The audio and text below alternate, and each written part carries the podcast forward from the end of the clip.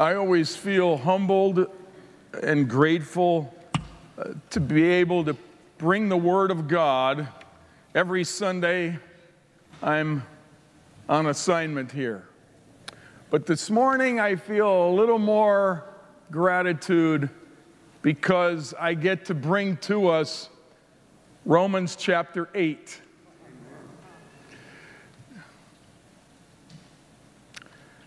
Lord, come and take your word and apply it to our lives today. Activate the truth of this remarkable chapter in the daily lives of every one of us, that we can all leave here with something that will prepare us better to live for Christ. Amen.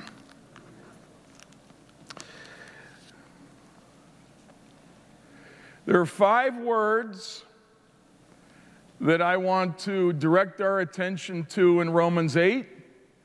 In a sense, it's the theme of Romans 8. And um, these words uh, make sense out of the entire book of Romans.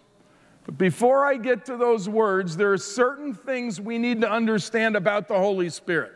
I can remember, and leave this scripture on the board, when uh, I was brand new Christian, I was uh, 13 years old, and I was in a home Bible study. There were about 50 students.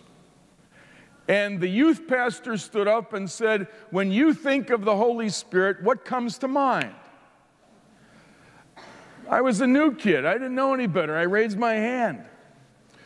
I said, Well, it's like the Wizard of Oz. He didn't like that answer. So I raised my hand again. Thought I'd give it another shot. He called on me a second time. I said, Well, it's kind of like electricity. It's the force, it's power. Well, as I recall, that night was a total disaster. Uh, he never got the, that Bible study back on track. Uh, everyone left as confused as I was.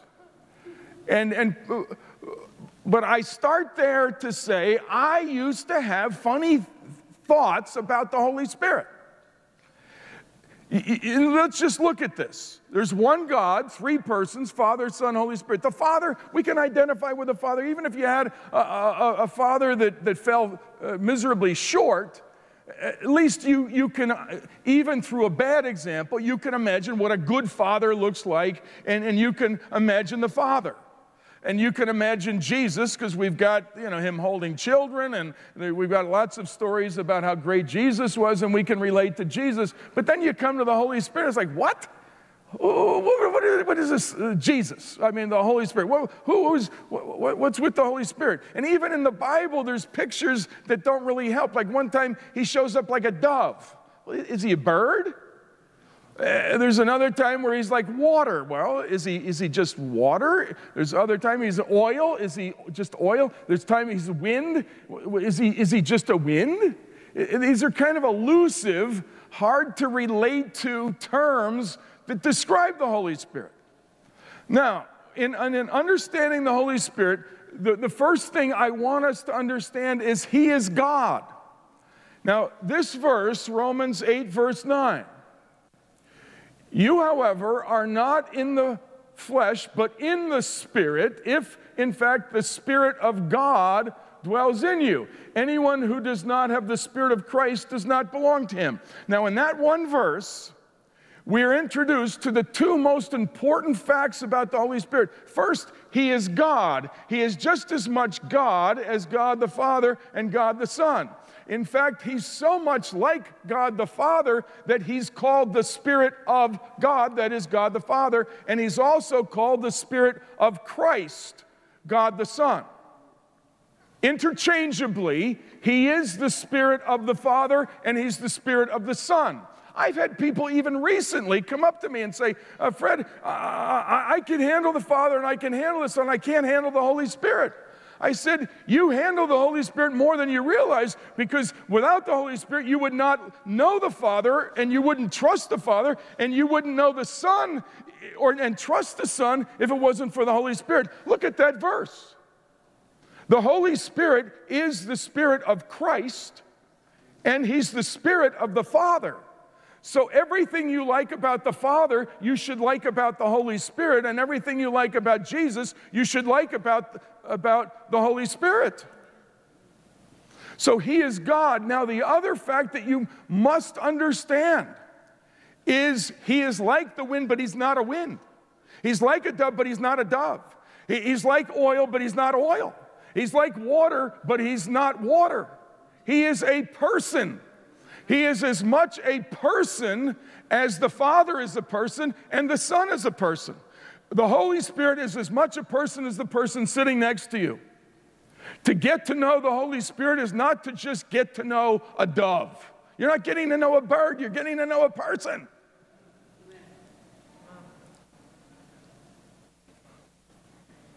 And to prove that, we're going to look through uh, Romans chapter 8.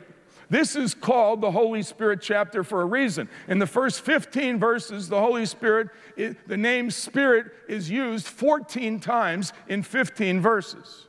This is legitimately the Holy Spirit chapter in the Bible. There are other Holy Spirit chapters, but this is toward the top of the Holy Spirit chapters in the whole Bible. It's Romans chapter 8, legitimately and accurately. But notice the things that the Holy Spirit does. The Holy Spirit dwells in you like a person dwells in a house. The Holy Spirit dwells in you because he is a person. It says that the Holy Spirit talks because he's a person. The Holy Spirit prays because he's a person and people pray. Doves don't pray, oil doesn't pray, wind doesn't pray, people pray. The Holy Spirit prays because he's a person. Do you see this? It says that He leads us. Now, a force doesn't lead you, a person leads you because He's a person, He leads you. All these descriptions of the activity of Jesus are, are only true of people, of persons. And that's why we say that the Holy Spirit is God and he is a person. He's not just the energy field of God. Are we clear? The other thing I want you to see, and you all have, have seen this side of me more lately, but I am a defender, I'm a protector. And when it comes to enemies that would try to take you out, it brings out of me a fighter. And I'm telling you something here.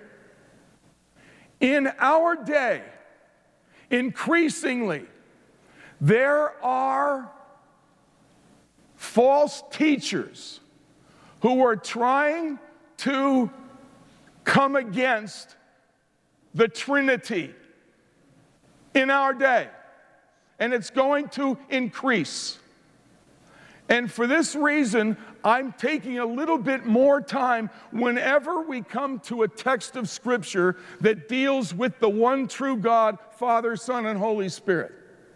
Because, again, in our day, there are well known preachers who no longer believe in the Trinity. And you're going to have this surface more and more in our lifetime. Your children will have to deal with this. It's a serious issue. And what I want to just point out here while we're dealing with the bigger subject of God, not just the, the person of the Holy Spirit, but I, I want to emphasize the, the one true God who is Trinity Father, Son, and Holy Spirit as one true God. Look at verse the, the, the, the, scripture that's up here will work for us. You've got the Father, Son, and Holy Spirit in that one verse. You've got God the Father, you've got Christ the Son, and you've got the Holy Spirit mentioned explicitly twice in that one verse the Father, Son, and Holy Spirit. In verse 11, similarly, if the Spirit, that's the Holy Spirit, that's the third person of the Godhead, of Him who raised, that's the Father, raised Jesus, that's the Son, from the dead, if the Spirit of of the Father who raised the Son from the dead dwells in you.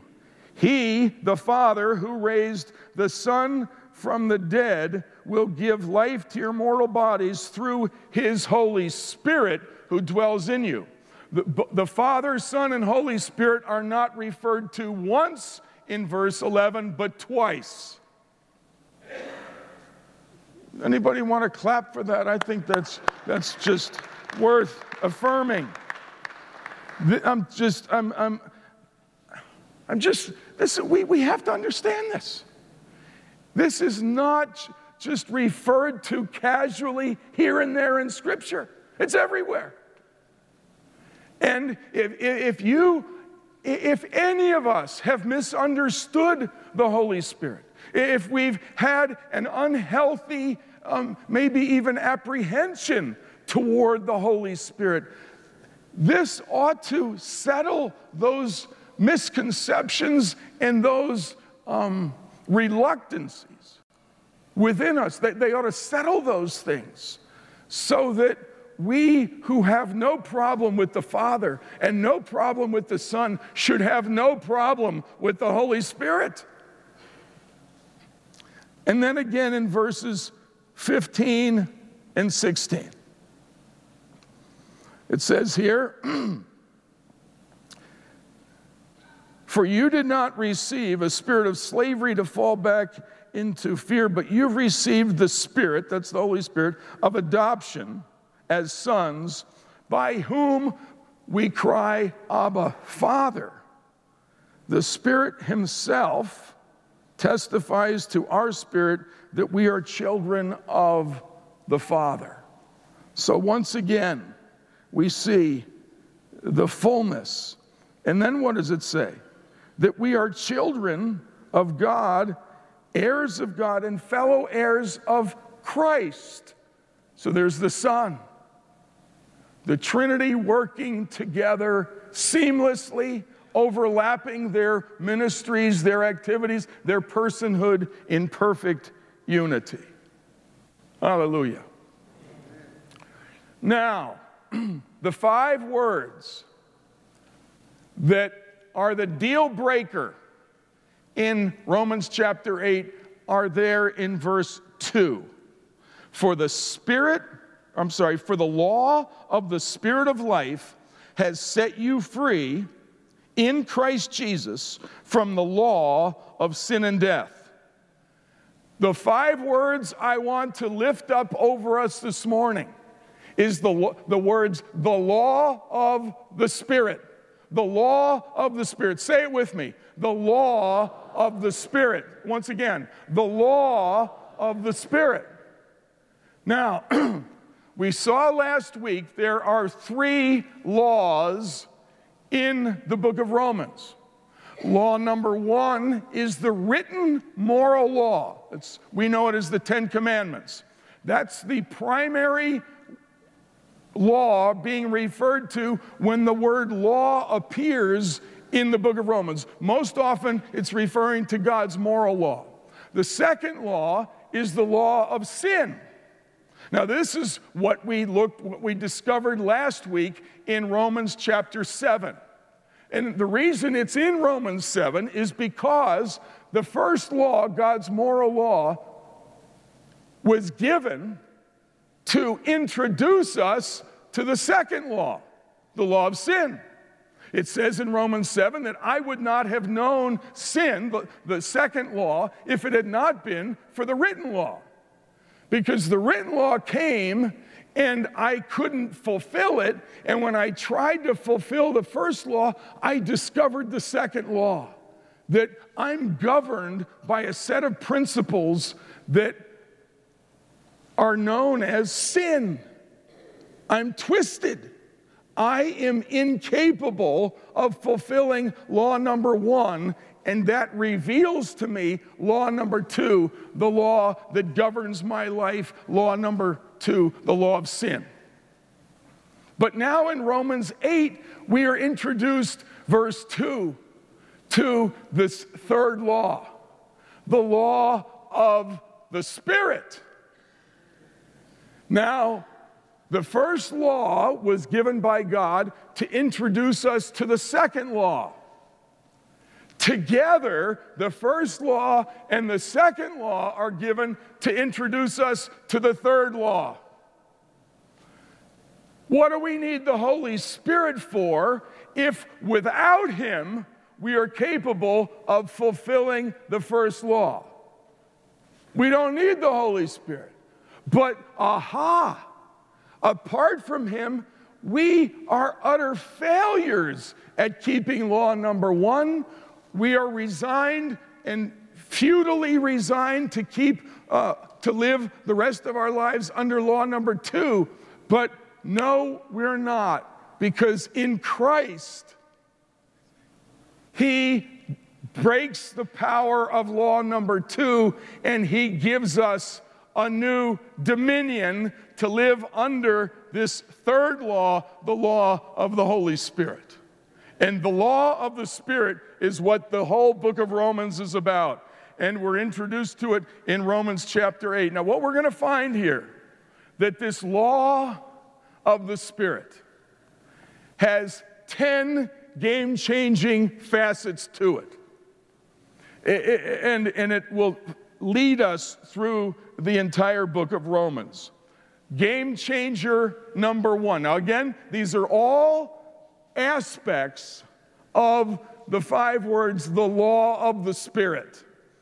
The, a law is the principle of behavior, it's the pattern of behavior. It's just like if I drop my phone, bam, it's the law of gravity. It's the law.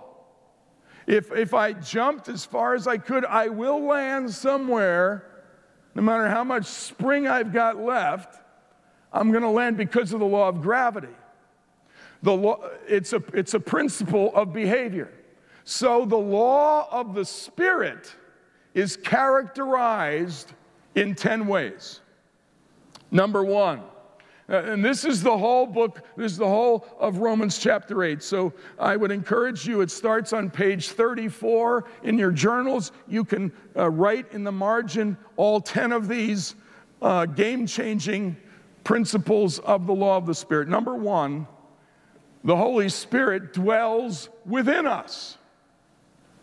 And this is the verse that we've already looked at, Romans 8, verse 9. Anyone who does not have the Spirit of Christ does not belong to him. But if the Spirit, if we are in the Spirit, in fact, the Spirit of God dwells in you.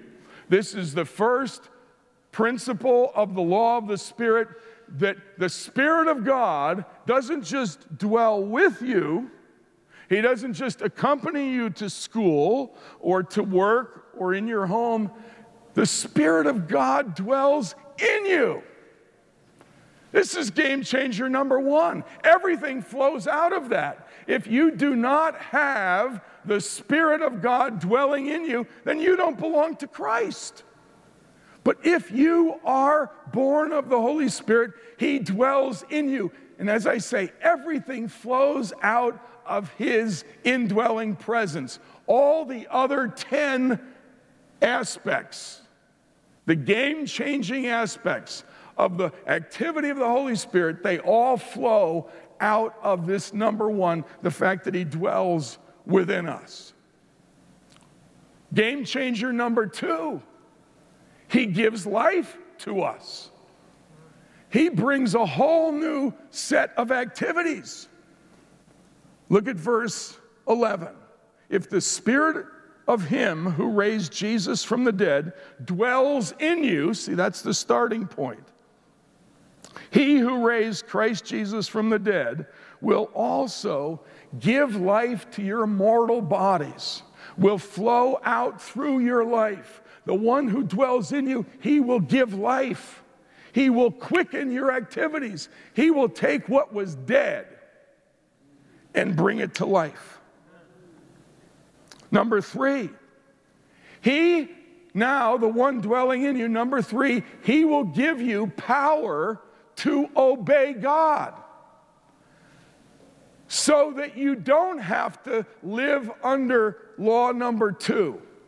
But because of law number three, you will actually be able now to fulfill law number one, which under law number two you were never able to do.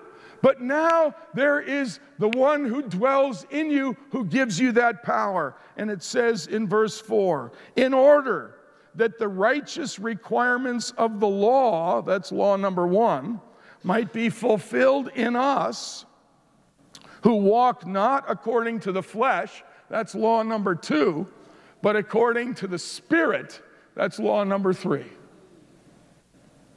He gives us the power to obey God. Can anybody say amen? amen? Number four, he changes our thinking. Verses five and six. For those who live according to the flesh have their minds set on the things of the flesh, but those who live according to the Spirit have their minds on the things of the Spirit. For to set the mind on the flesh is death, but the mind on the spirit is life and peace. If you're going to change, something has to help you change your thinking, change the way you see life.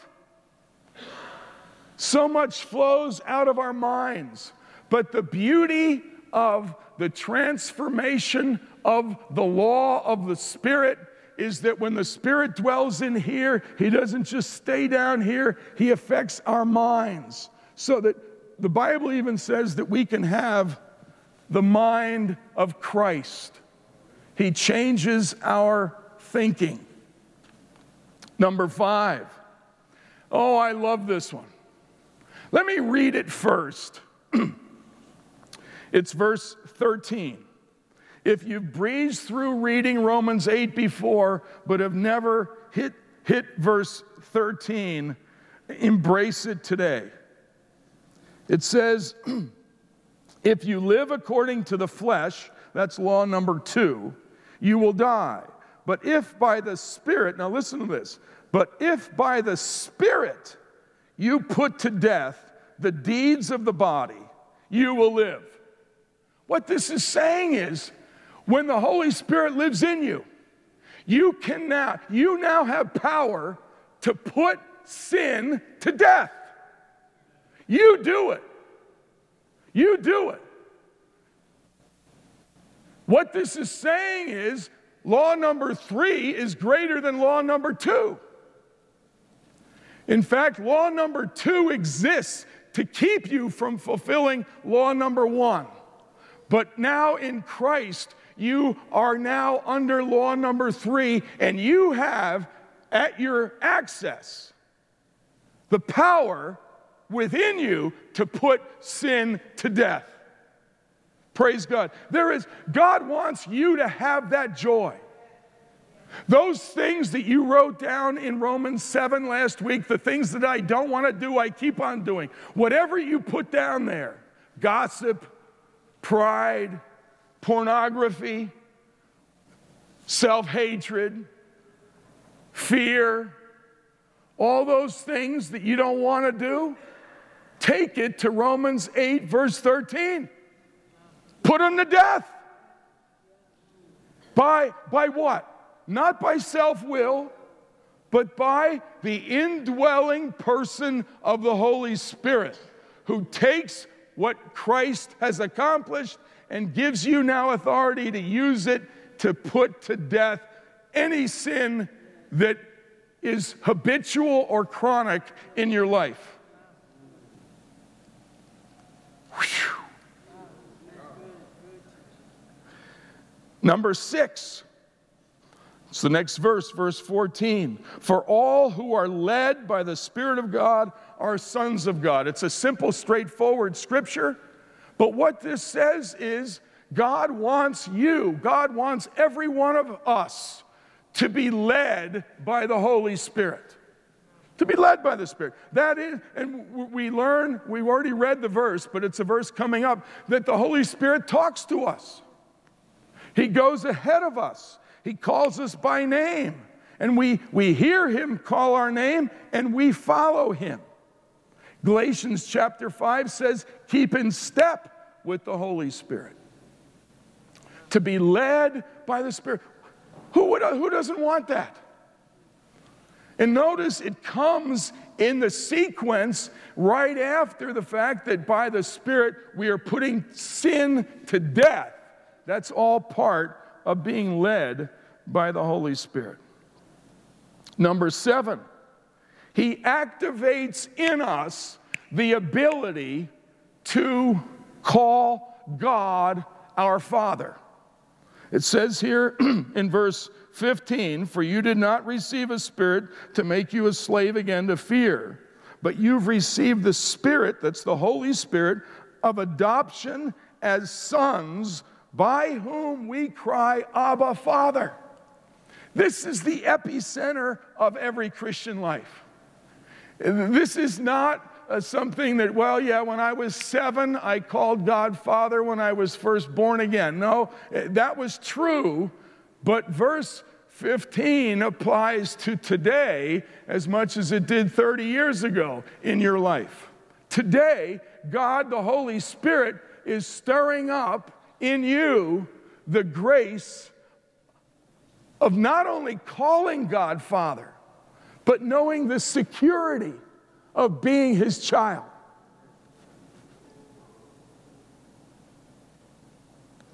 No, point seven and eight go together. Point seven, that the Holy Spirit gives us this ability to call God Father, not hoping it's so, but knowing it's so, because He dwells within us. And He enables us to recognize hey, He's my Father, Daddy, Father. And number eight, that he testifies to us that we are sons and daughters, that we are God's children. He speaks to our spirit so that we can call him Father, and he calls us son, he calls us daughter. It is the headwaters of all intimacy with God the security, even as we were singing, Your goodness is running after, running after me. We all want to know that that's true, but it's the Holy Spirit who convinces us that that's true. Some of us, when we sing that, we said, Man, I wish that was true. I wish I knew that. The whole, it's the Holy Spirit's job to convince you that it is true. Now, we've seen eight, we've got two more. But the most amazing thing, this scripture is so perfectly written that the Apostle Paul takes a little time out before he wraps up the 10 and he gives us a whole reality check of a paragraph on suffering. Some people have, have studied and even taught Rome, Romans 8 and wished it wasn't there. Oh, what a stupid thing. What do you mean you wish it wasn't there? Like you don't believe God inspired it to be? It's, it's totally perfect. I'm thrilled that that paragraph is there. Why? Because with all God, the Holy Spirit, does on our behalf, that does not mean we are quarantined from suffering. Look at the words that are used here. Verse 18, suffering. 19, longing. 20, futility. It means frustration. 21, bondage to corruption. Verse 22, groaning, pain. Verse 23, groaning inwardly. It's almost miserable. In fact, it's not just us who are groaning and suffering, it says all creation around us is groaning and suffering. It's creaking like an old ship being tossed in the turbulent storm. And what, in fact, what this paragraph says is the closer we get to the return of Christ, the more creaking, the more groaning, the more frustration there will be in society. What are we seeing? We're seeing more craziness in our society than we've ever seen. This is why, oh, I'm going to get on one of my hobby horses. Excuse me, Lord, I'll get back to this message. Brothers and sisters, please, please, please, please, please don't get dragged in to fighting for Trump or fighting against Trump. God bless you, Julia.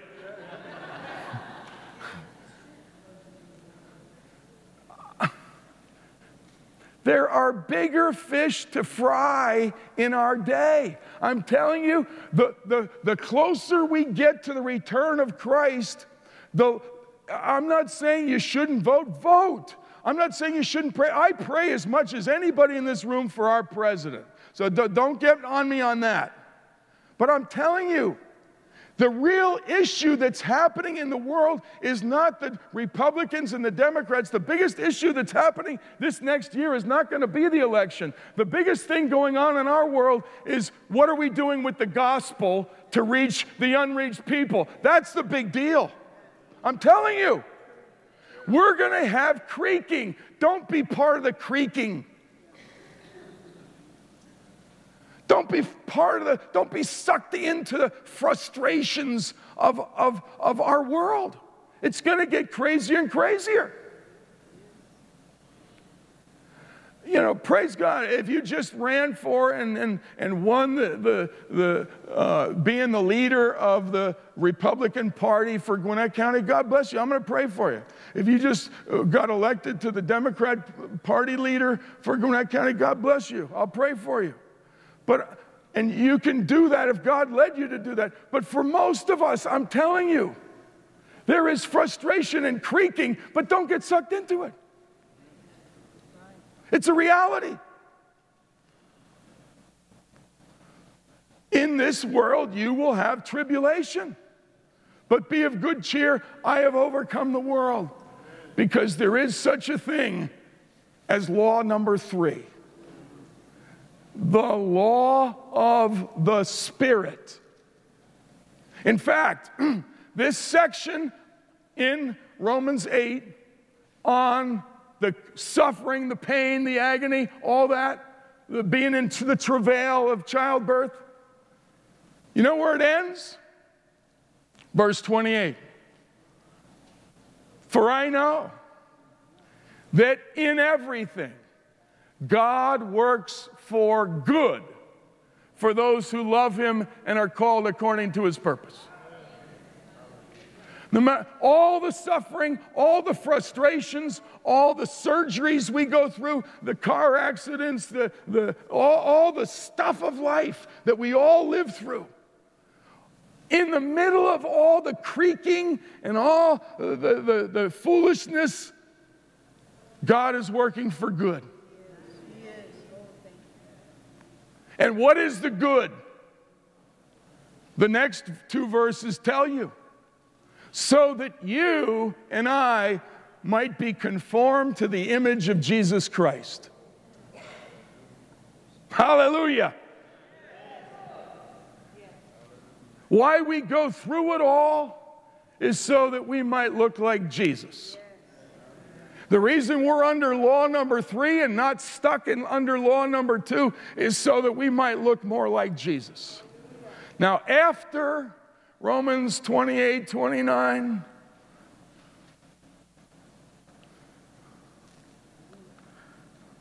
we've got a cacophony, like a fireworks display, one promise after another. If God is for us, who can be against us? Who can condemn us if God has justified us? In Christ, we are more than conquerors. All these tremendous victory statements. But woven in here are the two final benefits of the, the game changing benefits of the Holy Spirit. So let me just review. Benefit number one, He dwells within us. Benefit number two, He gives life to us. His life spreads out throughout our lives. Three, He empowers us to obey God. Four, He changes our thinking. Five, He gives us the ability to conquer sin. We can put it to death. Six, He leads us. Seven, He gives us the ability to call God Father. And number eight, He tells us we are God's children with all rights and privileges that go with it. Now, the two final game changing benefits of the Holy Spirit. Number nine, He enables us to pray.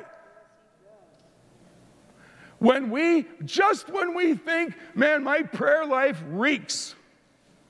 How can I get anywhere with God when I can't even pray decently?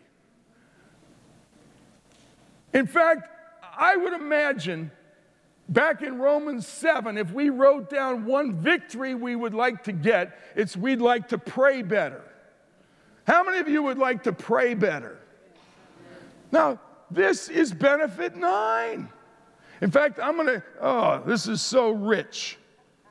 It says in verse 26 the Spirit helps us in our weakness, for we do not know what to pray for as we ought, but the Spirit Himself intercedes for us with groanings too deep for words.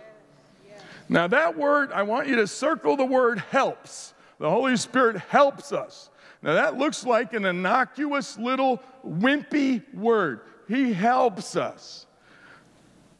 Help is a low level engagement. But the word that's translated help is not a low level word, I'm telling you. It's the root word that's translated help, the root word is take charge of. But it's got two prefixes. The one prefix means with, so the Holy Spirit takes charge of our prayer life with us. And the second prefix is on top of. So the Holy Spirit takes charge of along with us and on top of us. That's what I want. Holy Spirit, take charge of my prayer life with me and on top of me. So it's still me praying, but it's, it's with you, with me, and on top of me.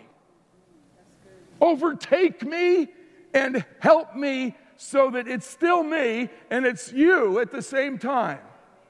That's an effective prayer life, and that promise is right there, Romans 8 26. Number 10 is if that's not good enough, just in case you still feel like your prayer life isn't hitting on all cylinders, number 10, he'll pray for you. It says that the Spirit will pray for us. He who searches our hearts knows the mind of the Spirit because the Spirit intercedes for the saints according to the will of God. Now, you say, oh, I thought Jesus intercedes for us. Doesn't it say in the book of Hebrews that Jesus is interceding for us? Yes. But here again, notice the overlap. You cannot over compartmentalize the three persons of the, the one true God. Yes, Jesus intercedes for us, but it says here in Romans 8 27 that the Holy Spirit is interceding for us continuously. Now, that ought to encourage you. You know, when my mom died, I thought, what a bummer. I lost one of my best prayer partners. Then I was reminded.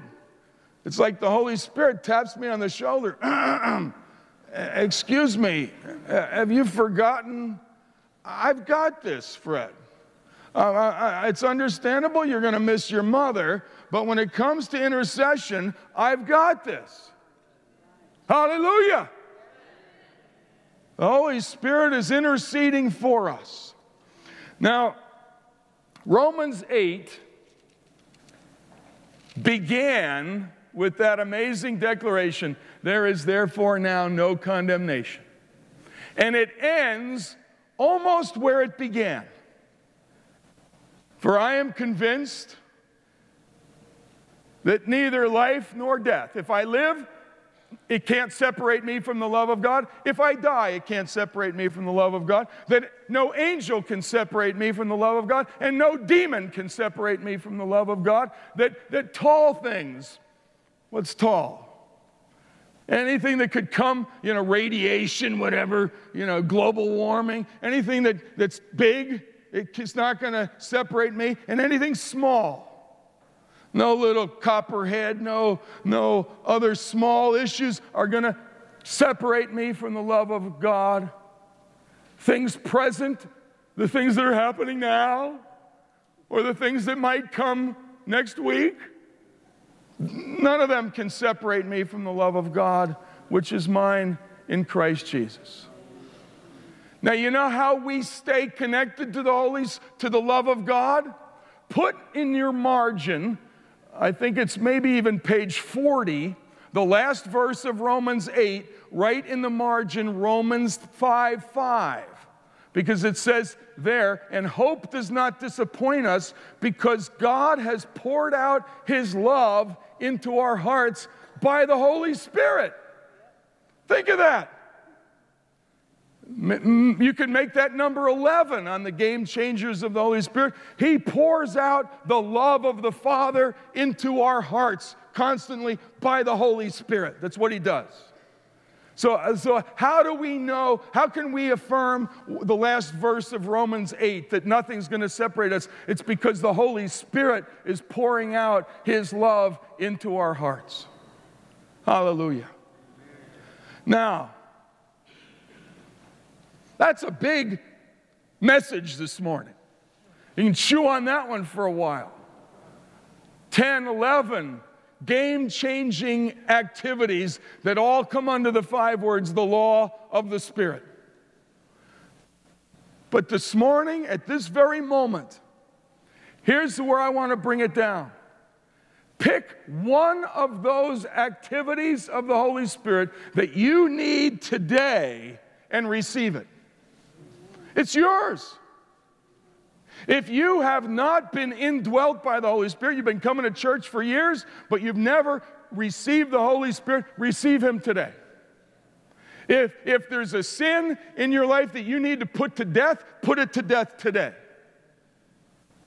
If your prayer life has been in the gutter and you feel defeated, bring your shabby prayer life under law number three and say, Holy Spirit, it says in your word that you help me when I don't know how to pray. Would you raise up and infuse? Give me a prayer infusion. Take it today. You can't respond to 10 things, but you can respond to one thing. And for some of you, it might be the, the, the 11th one that we added the love of God. Lord, I am in desperate need of you to pour out the love of God into my heart today. Worship team, if you would come and uh, we're going to sing, and as we do, church family, let's respond and put our lives under the law of the Spirit. Let's take something home with us something that the Holy Spirit promises. Romans chapter 8 guarantees it. It's not for a few of us, it's for all of us.